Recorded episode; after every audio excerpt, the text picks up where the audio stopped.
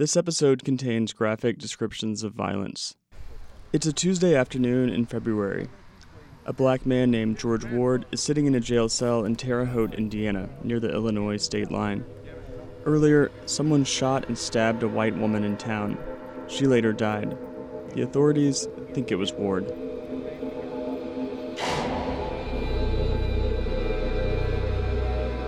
Pounding will soon echo through the jail as men outside use a battering ram on the door. The mob will pull Ward out, tie a noose around his neck, and drag him to a drawbridge.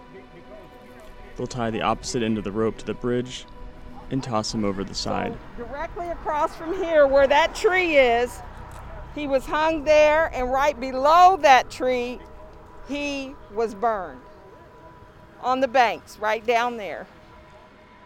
That all happened here in Terre Haute more than a hundred years ago. But Ward's family still remembers. They want the rest of their community to remember too. I'm not a public speaker, so I do get nervous. I don't like crowds, so I do get nervous. So if I skip a couple words, forgive me, because I mean well. George Ward was a resident of Terre Haute, Indiana. He was a son, he was a husband, and he was a father. And he was the victim of a brutal lynching February 26, 1901.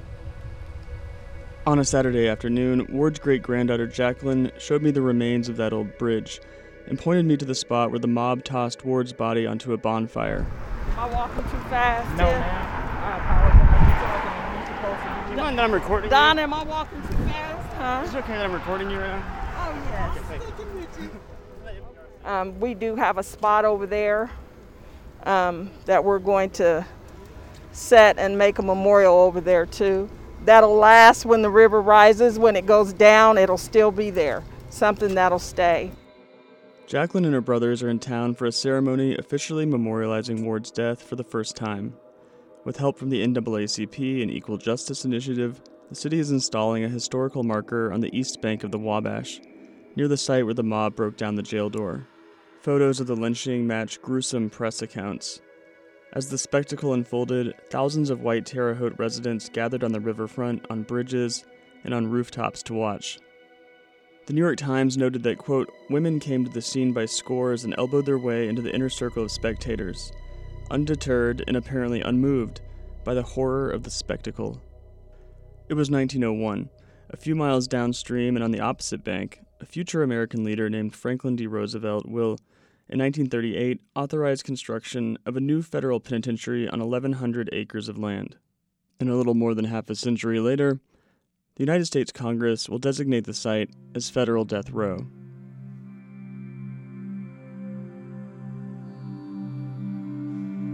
From WFIU Public Radio in Indiana, this is Rush to Kill. I'm George Hale. Cover the federal death penalty for WFIU, and like it or not, the history of racial lynchings in America is part of the execution beat.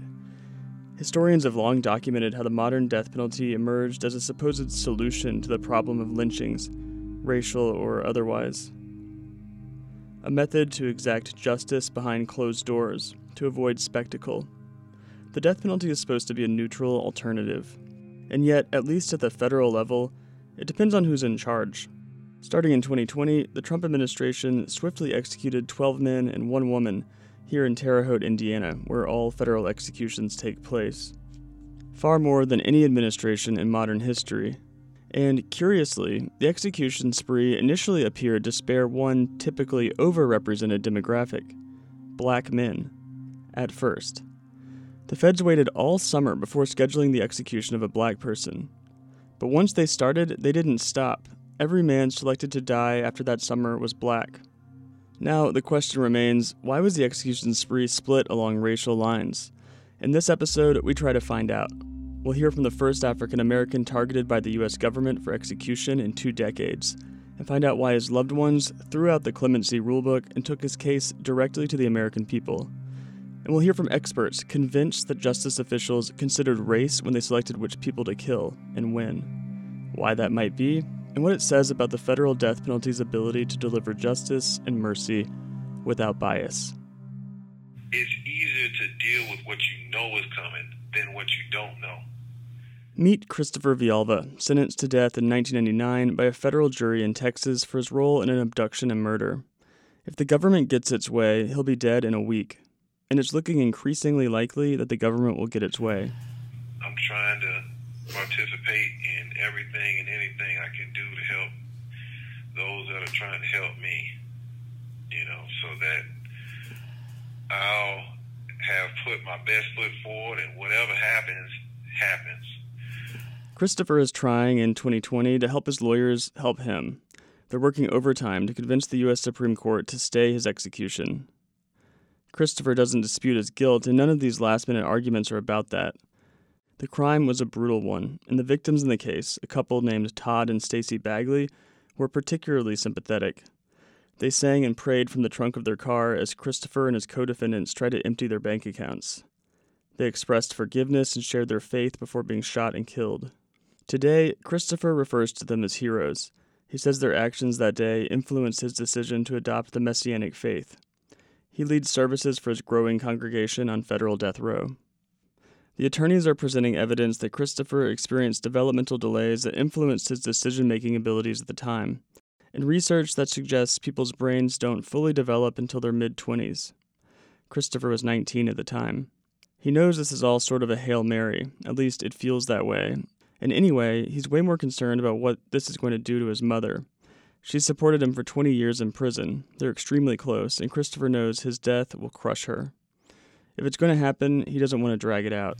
It's easier to deal with what you know is coming than what you don't know and all that. But they're bringing this shit down to the wire, and I can't even fathom, like, just the idea of laying on that gurney with an IV in my arm, with uh, my mom staring down at me, and then two minutes before they just say, "Yeah, we're spare his life. We're gonna let him up."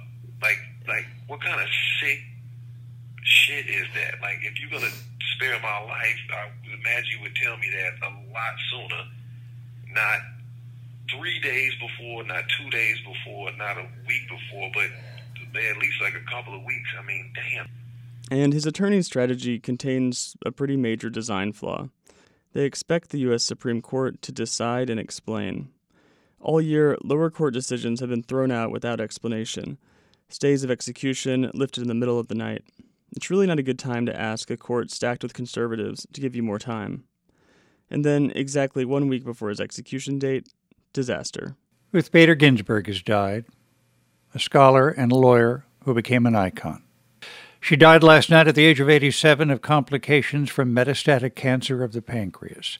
Ginsburg's vote couldn't save the first five people who got executed over the summer. She just died? Wow. I didn't know that. I just, uh, you're telling me now for the first time. She led an amazing life. What else can you say? She was an amazing woman. Whether you agreed or not, she was an amazing woman who led an amazing life. Actually sad to hear that. I am sad to hear that. Thank you very much. She was already outnumbered, but without her, any chance of relief for Vialva is essentially hopeless. So the Supreme Court is basically out, if it wasn't already. The US Congress is definitely out, which means the only real chance of stopping Christopher's or pretty much any execution in the near future is executive clemency, an appeal to mercy from Donald Trump. The mother of one of the two inmates who was scheduled to be executed Thursday at the federal penitentiary in Terre Haute is pleading with President Trump to spare his life. With six days to go and no signs of positive movement from the courts or Justice Department, Christopher's clemency strategy is aimed at the public. And uh, and Lisa, you go by Lisa Brown, is that right? Correct. And you are Christopher's mom, right? Yes, I am. Okay. His legal team connects my colleague Adam Pinsker with Christopher's mother, who hadn't originally planned on talking to media. They're ready to try anything. Um, I, I can't imagine what the last uh, you know, couple months have been like for you. It's got to be difficult. Yes, it um, was unexpected. Um, we really kind of saw a trend in in uh, those that have gone before him, and so we thought they were going to stay with that trend, and they totally went outside of that when they chose him. The trend is white people, almost exclusively. Also, people on death row alleged to have killed children. White children, again, almost exclusively. I mean, if you could talk to President Trump and say, please spare my son, and what would you, what would you tell him? That, that he's totally transformed. I mean, that the people that knew him um, like decades ago would go, oh my gosh, that, you know, where's the guy that, that we grew up with? You know, that he doesn't exist anymore. And uh, it, it's just an absolutely total transformation. Um, is he resigned to his fate, to, to being executed? Well, what he tells me is that um, he said, Mama, if if the Father wants me to stick around and still do His work and bring others to the faith, then I'm I'm ready to do that. But if it's His will that I go, then I'm going to the arms of the Lord.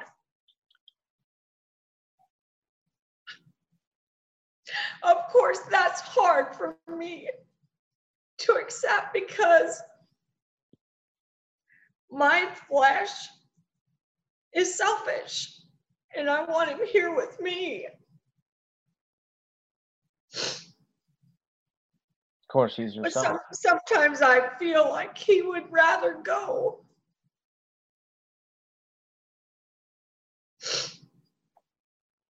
It, it's just, it's hard to to weigh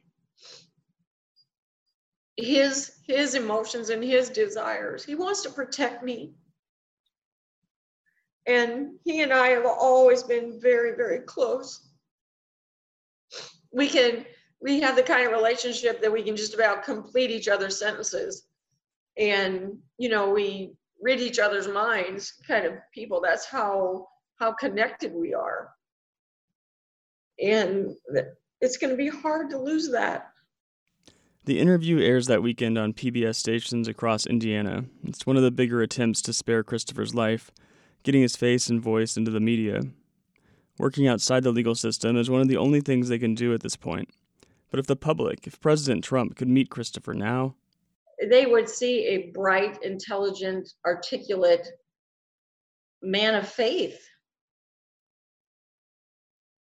You know, I mean, I don't want to diminish the fact that two people lost their lives that day, uh, but these are six teenagers that, you know, had issues of their own, and all of them had had rough childhoods and just really made poor choices that day.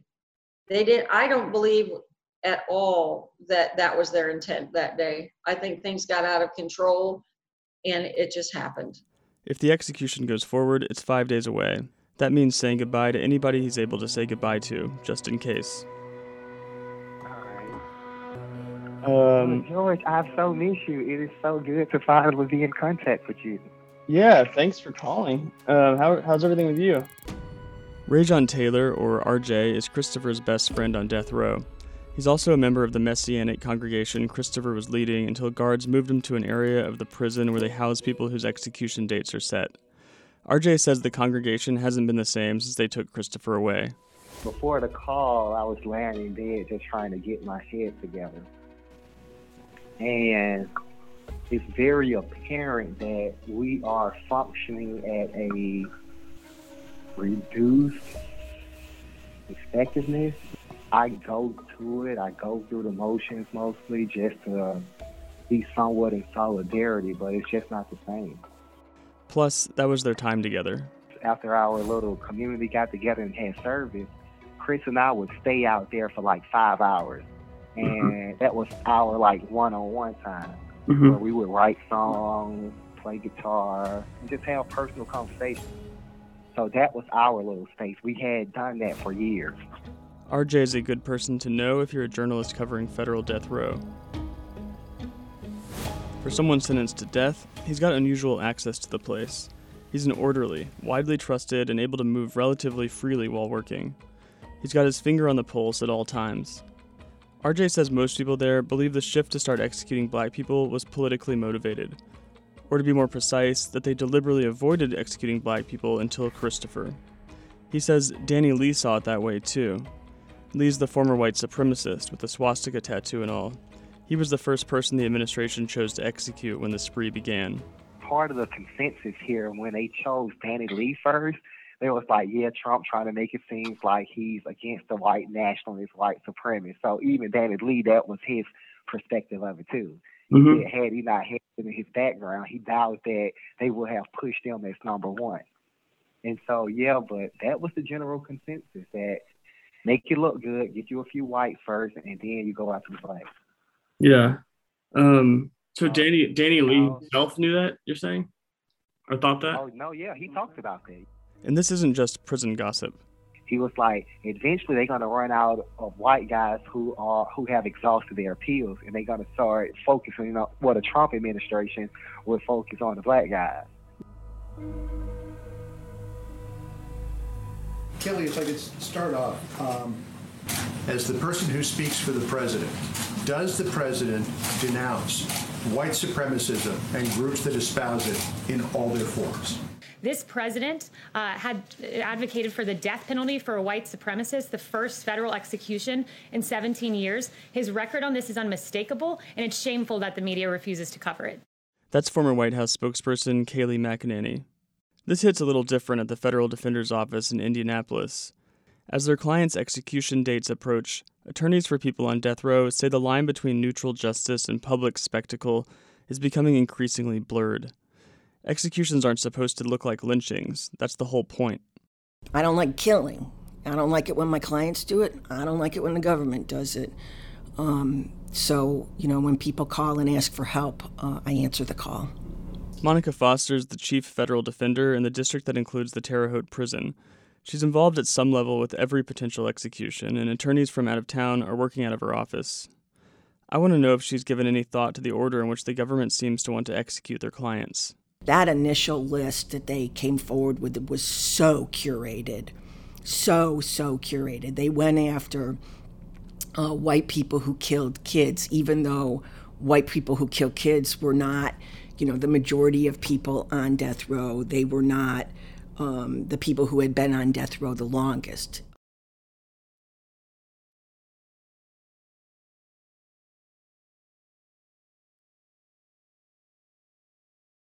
Um, they cynically selected those people to avoid discussion of what is really going on in the federal death penalty. And, and what is really going on is uh, racially disparate prosecutions, geographically disparate prosecutions.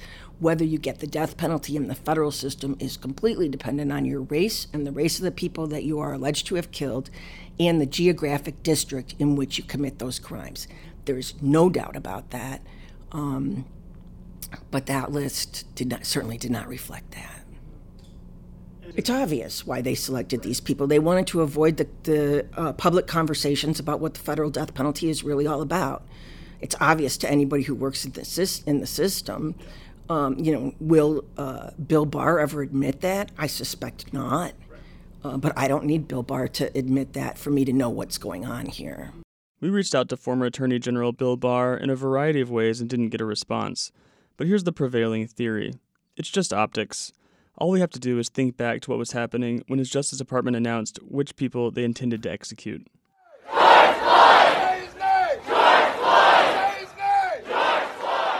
Just weeks before the announcement, a police officer killed George Floyd in Minneapolis. It was caught on camera and sparked outrage. Racial justice protests erupted throughout the country and world.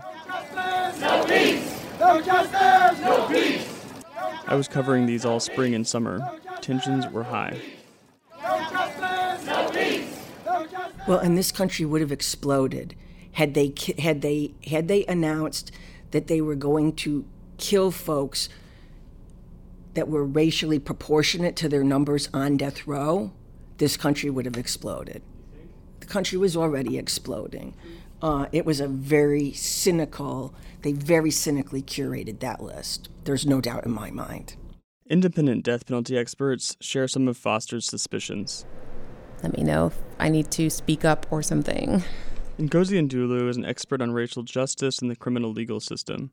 when the first set of executions were announced, we were in the middle of um, sustained racial justice protests, and the people that were announced um, were all white. The first four people whose executions were announced were all white. Ngozi is now the deputy director of the Washington based Death Penalty Information Center. It's a nonprofit that tracks execution trends. She met our reporter Eva Tesfaye in an empty classroom at Georgetown University. The order in which people were picked to be executed made it really clear that this was not about some type of process where it was like whoever was next in line, whoever had been there the longest or had, you know, some, you know, neutral reason uh, for being executed was being executed. Whatever order the administration chose to execute people, racial disparities remain in the federal system. So it's tempting to wonder why the order should matter or surprise us. But Ngozi says it reflects problems in the federal system that go far beyond racial disparities in sentencing. We already know about those. Right, right. I, I think that there was clearly political calculation around who was being chosen, and the idea that you could talk about um, Dan- Daniel Lewis Lee and his past um, of you know um, being affiliated with white supremacists did felt like it was tailored to uh, the moment of the racial justice protests, and they, the reason that that matters to me is the question about arbitrariness and the death penalty. One of the reasons in 1972 that the U.S. Supreme Court decided that um, the death penalty was not being applied constitutionally was because of the arbitrary and capricious nature of death sentencing. Uh, and because of that, um, the Supreme Court found uh, that the, the use of the death penalty at the time violated the Eighth Amendment. This isn't limited to one administration. Racial disparities in the application of the death penalty, not just in sentencing, also go way back to the beginning.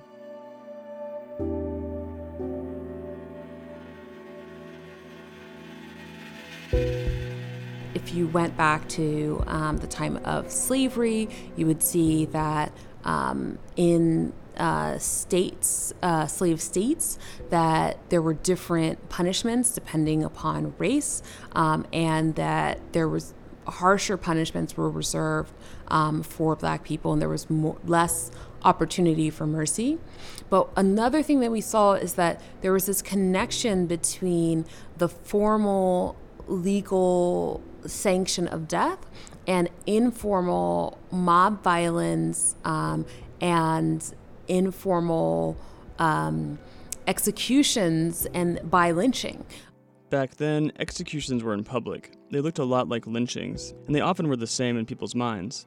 In some ways, they still are when there were death penalty abolition debates in state legislatures, there was a question of, well, if we abo- abolish the death penalty, are we going to end up with more lynchings, which kind of look bad for us, look like we're not very, you know, organized or um, look look kind of lawless. Um, the irony there is that often there was some official you know, sanction or looking the other way, or even participation in lynching that made it uh, more, you know, official than than uh, local communities would want to admit. The ties between capital punishment and lynchings are even part of landmark U.S. Supreme Court rulings. In both the 1972 decision declaring the application of the death penalty unconstitutional, and again in the 1976 decision reinstating capital punishment, the justices talked about lynchings and how to prevent them.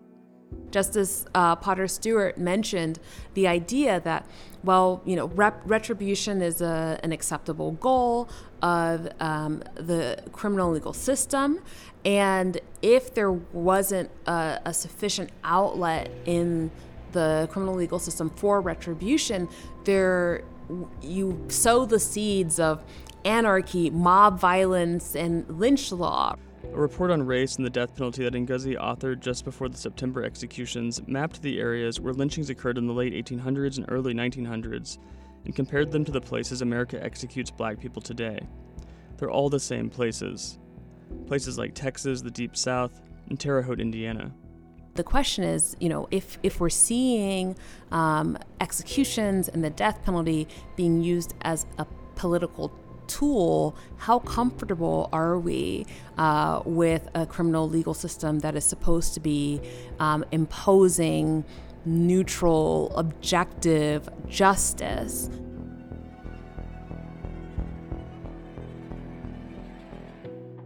By late September, attorney and activist Ashley Eve is part of Christopher's legal team. She's working to get his story out there and connect journalists to his court appointed attorneys.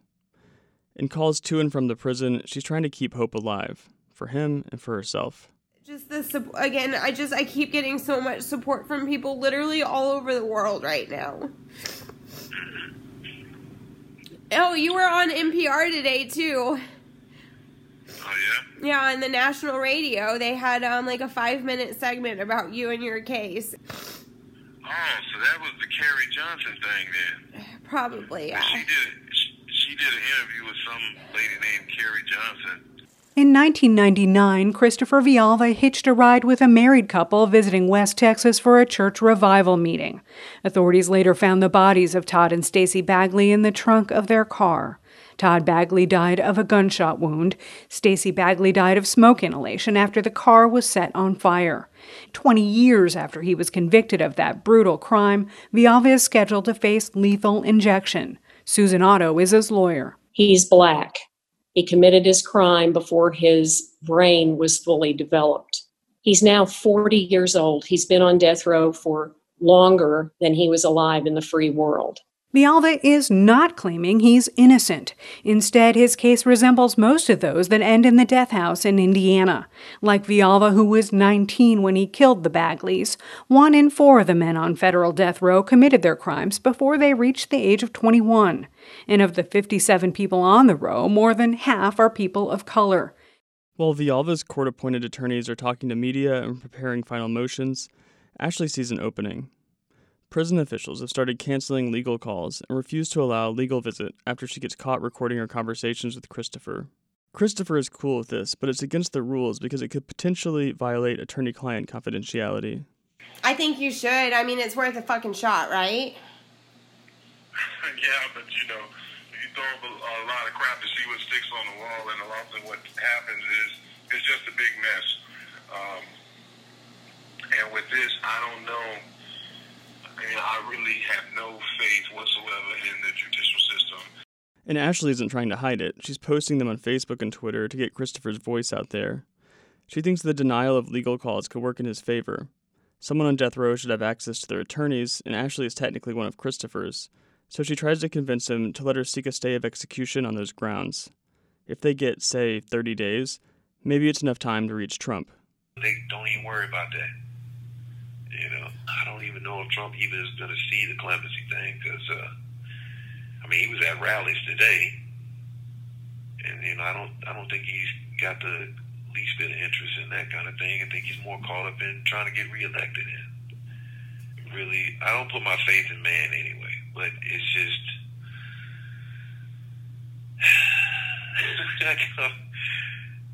Christopher is skeptical but humors her.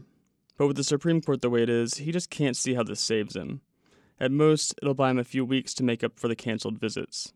Then what? But it's like, uh, you know, someone that's like terminally ill and, and they've just been fighting and, and trying to find something to, or at least their family is trying to find something that's going to save them. And, and then they just get to that point like, man, I've been doing all this all these different treatments that have been making me sick, and I'm just suffering and suffering and suffering. I think I would just rather die than have to try to keep on fighting this disease. You know what I'm saying? Yeah. And so that's just kind of to to be a quitter. I guess that's what I think. The fear is of being a quitter. Yeah, that makes sense. Especially when I got family that they want me around. You know what I mean? Yeah. Your mom definitely wants you around. Prison staff certainly aren't acting like he has a chance. They, these people came and asked me today, do you need this many boxes for packing out your shit? Like, really? Wow. How many boxes did you tell him you needed? I told him just bring two because I'm not sending out a bunch of stuff. I'm I'm sending my tefillin, my talit, my kippah, my Bible, uh, a folder with like some scripture notes, uh, Yeah, but, yeah. and a sweatsuit that my mom wants. What else do you have? I mean, I got other clothes and stuff like that, and some sneakers, and I mean, most of the stuff I've pretty much, you know, 99% of the, the crap that anybody would want, I guess, in here, uh, would I've given away to other inmates. Oh, You know, but all I got left now is um, some clothing and uh, pair of sneakers, and I got to give out my shaving bag. I don't need that no more. And they eventually reach a point where the conversations are more about what might happen after he's gone, rather than Christopher's dwindling legal options. It definitely there's there was something today, and I'm expecting more. Um, so yeah, it's there's again, it's not over till it's over. But even when it's over, um, it's not. I'm just getting started. Yeah, I know. but uh, we'll just have to see what happens. So, you know, just always remember that uh, I've seen everything you've done. I appreciate everything you've done, and and uh, no matter what happens, you didn't do what you did for nothing. With the execution of the first person that week, it's looking increasingly hopeless for Christopher. And for him, the biggest threat is dragging things out for his mom. They also need to have a hard conversation. There was no forensic or physical evidence to link any of the boys, but they were caught at the scene of the crime. One of the things Lisa struggled with for 20 years was wondering if her son was really capable of doing something like this. She knew he was involved, but so were five other people, each offering contradictory accounts. He had always told me that if this resulted in his execution that he would tell me the whole story before he died. He knew everything was monitored, so there was no way that he could reveal that prior to his death. Christopher agrees to tell his mom everything the night before. He had told me that he would tell me, and he said that he was afraid if he told me before then that it would destroy what remaining love I had for him. The truth was that, yeah, it was him. He shot them both. And he regretted it the second he pulled the trigger. But it was too late. And I, I just, my response was, son, I've always suspected that. I always had that in the back of my mind. And I think I've proven to you that I've loved you through this whole process. So he, he, you know, acknowledged that he agreed with that. But he said it just crushed him. Christopher needed to hear something from her, too, before deciding to abandon last minute efforts. He needed to know that she understood he wasn't choosing to abandon her, that he just couldn't take this dance with death any longer. But this isn't the kind of thing you tell your mom when she's already worried sick, so he couldn't do it. His only concern, or at least one of his few concerns, if there were more than one, about accepting his death was that you would might feel like he had given up. You know. Well, I not so much that I had given up, but that I don't think until our last visit that he realized how the father had prepared me for that. Christopher didn't know it, but the father had help from a friend. I told him that I had received an email from Rejon. And Rejon told me, he said, You know your son wants to die, don't you? And so I, I told him. And I, I said, Christopher, it's okay. I'll be okay. Because I knew he was holding on for me. And um, he started crying. And he said, Mama, that put me exactly where I need to be for tomorrow.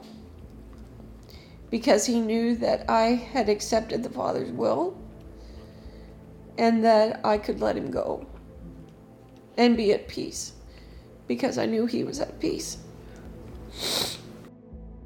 Sometimes it's best hearing something come from someone outside of that party. So Mhm. The party, they can. This is I know. You know that your son trust me. I'm not gonna sit here and try to deceive you about something. This is what it is. Mhm. So it was like one of those moments, and I would have wanted somebody to do that for my mom if I was in that situation. Mhm. I have that kind of bond with someone, I would take the initiative to do what I feel needs to be done in the situation. Right. Right. So that's that's what I do. That's who I am. And um, I'm so grateful for Rejon to have had the presence of mind to tell me so that I could put Christopher's mind at ease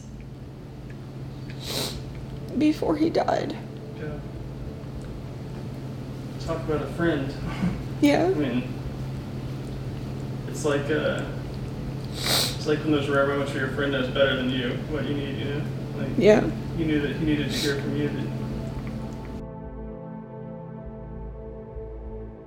We're here today because the Federal Bureau of Prisons has a responsibility to, to fulfill the order of the United States District Court for the Western District of Texas. An hour and a half ahead of the execution time, it's business as usual at the Federal Correctional Complex in Terre Haute. I would like to welcome you to the Federal Correctional Complex in Terre Haute. It is our goal to ensure that your needs as media representatives are met to the extent possible. In front of me, there's final paperwork to sign, a visitation form, the same thing you'd fill out if you were just visiting a family member. They tell me to write Christopher Vialva in the blank line. I guess under their rules, you're always visiting someone if you're here. Not sure what to write under purpose of visit, I just write witness. The marshal will check with the Department of Justice Command Center. Absent a stay entered by a court, the execution will occur as scheduled. At this point, the lethal chemical will be administered. The rest happens fast. They divide the six of us into two white vans. There's an airport style security procedure, but it goes fast because we're not allowed to bring anything except for what we're wearing and our IDs. Only designated public information officers are to be approached regarding any matter related to the execution. Matters and reporters should not question other staff members on site. One of our primary concerns is to ensure the privacy of all involved. You can have only paper and a pen with you, which will be provided by BOP staff in the media witness room. We get back in the vans and drive to a tiny brick building far inside the compound. We walk single file through a beeping metal detector and into a tiny carpeted room under bright fluorescent lights. Two windows are obscured by a curtain. I wonder for a moment if Christopher pursued any last minute challenges and how long we might end up waiting. Then the curtain shoots up without warning. Bless the Lord, my soul, oh my soul, worship His holy name. Sing like never before, oh my soul, I worship Your holy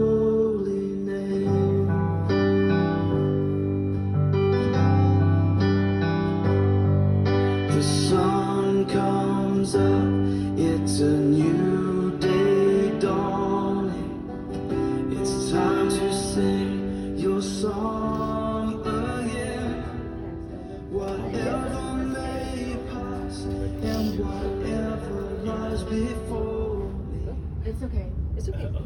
We'll adapt and Um, this is the letter written by Christopher that he wanted everyone to listen to. And it says to everyone present, I don't expect there will be many gathered here today, especially not for me. However, I do want to thank you for coming. It doesn't matter if you came to say goodbye to me or to support my mother. I'm thankful to you. One thing I learned of life's lessons is to appreciate what you have rather than what you don't have. If you have written me a thousand letters or only just sat and thought about me from time to time, I appreciate it. If you came to visit me once a year or just saw my mother in passing and told her to tell me hello, I appreciate it. If we spoke on the phone every day or you just sent me a card on holidays, I appreciate it. If anyone here feels they could have done more, don't. You did what you could, and that is all that matters. So thank you for those mercies and for your attendance today. I assume everyone here knows the circumstances of my demise, and some present may believe it was justice. To me, that is neither here nor there. What is important is that you know that the man being buried is not the kid they locked up. At the time of my arrest, I was a lost 19 year old kid. A year later, I arrived on death row to the shock of the other convicts. 20 years old, and I'm going to recreation with Timothy McVeigh. I was the youngest, or second to the youngest, to come to federal death row. One of the first guys I met saw me and, with a sad face, shook his head and said, Damn, man, they're letting babies in here. The age thing didn't matter because 12 citizens decided my life was worthless. My heart was sad, but 12 people filled it with anger. I started to hate the world.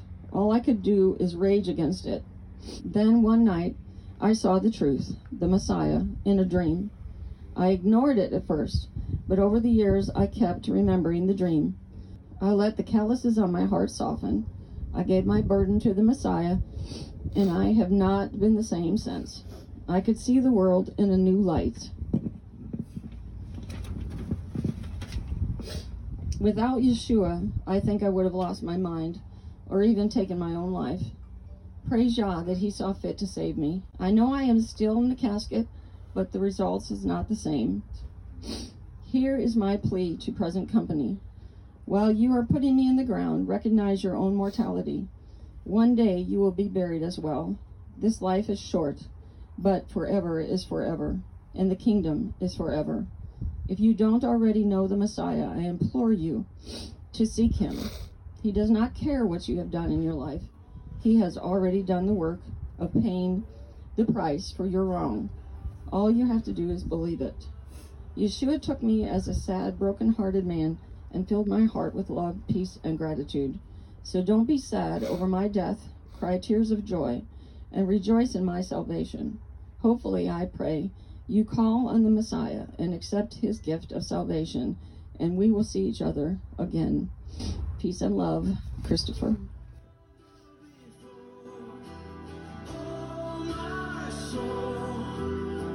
worship your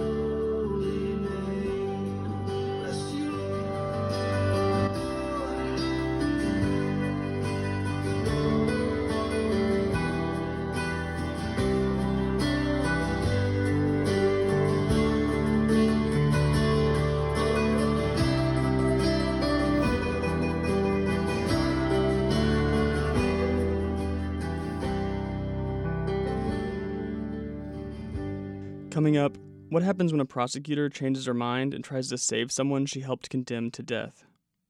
On the next episode of Rush to Kill, how Vialva's death and confession to the murders sparks an unprecedented campaign to spare his co defendant.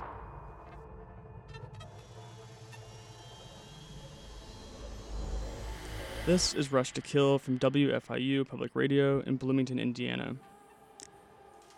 This episode was produced by Sarah Whitmire, Brock Hammond, and me, George Hale. Additional reporting for this episode by Adam Pinsker in Terre Haute, Kathy Knapp in Indianapolis, Eva Tesfaye in Washington, D.C., and Mitch Legan in Bloomington.